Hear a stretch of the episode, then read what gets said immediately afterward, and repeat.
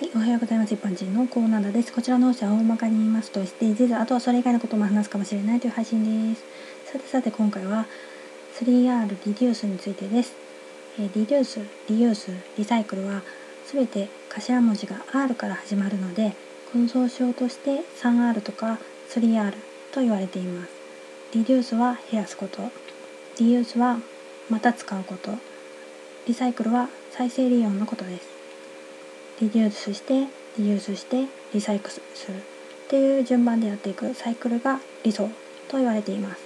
さてさて今回は スリーアール のうちの一つリデュースについてなんですけれども、皆さんはすでにマイバッグやマイボトルを使うようになったのではないかと思うんですが、これリデュースにあたります。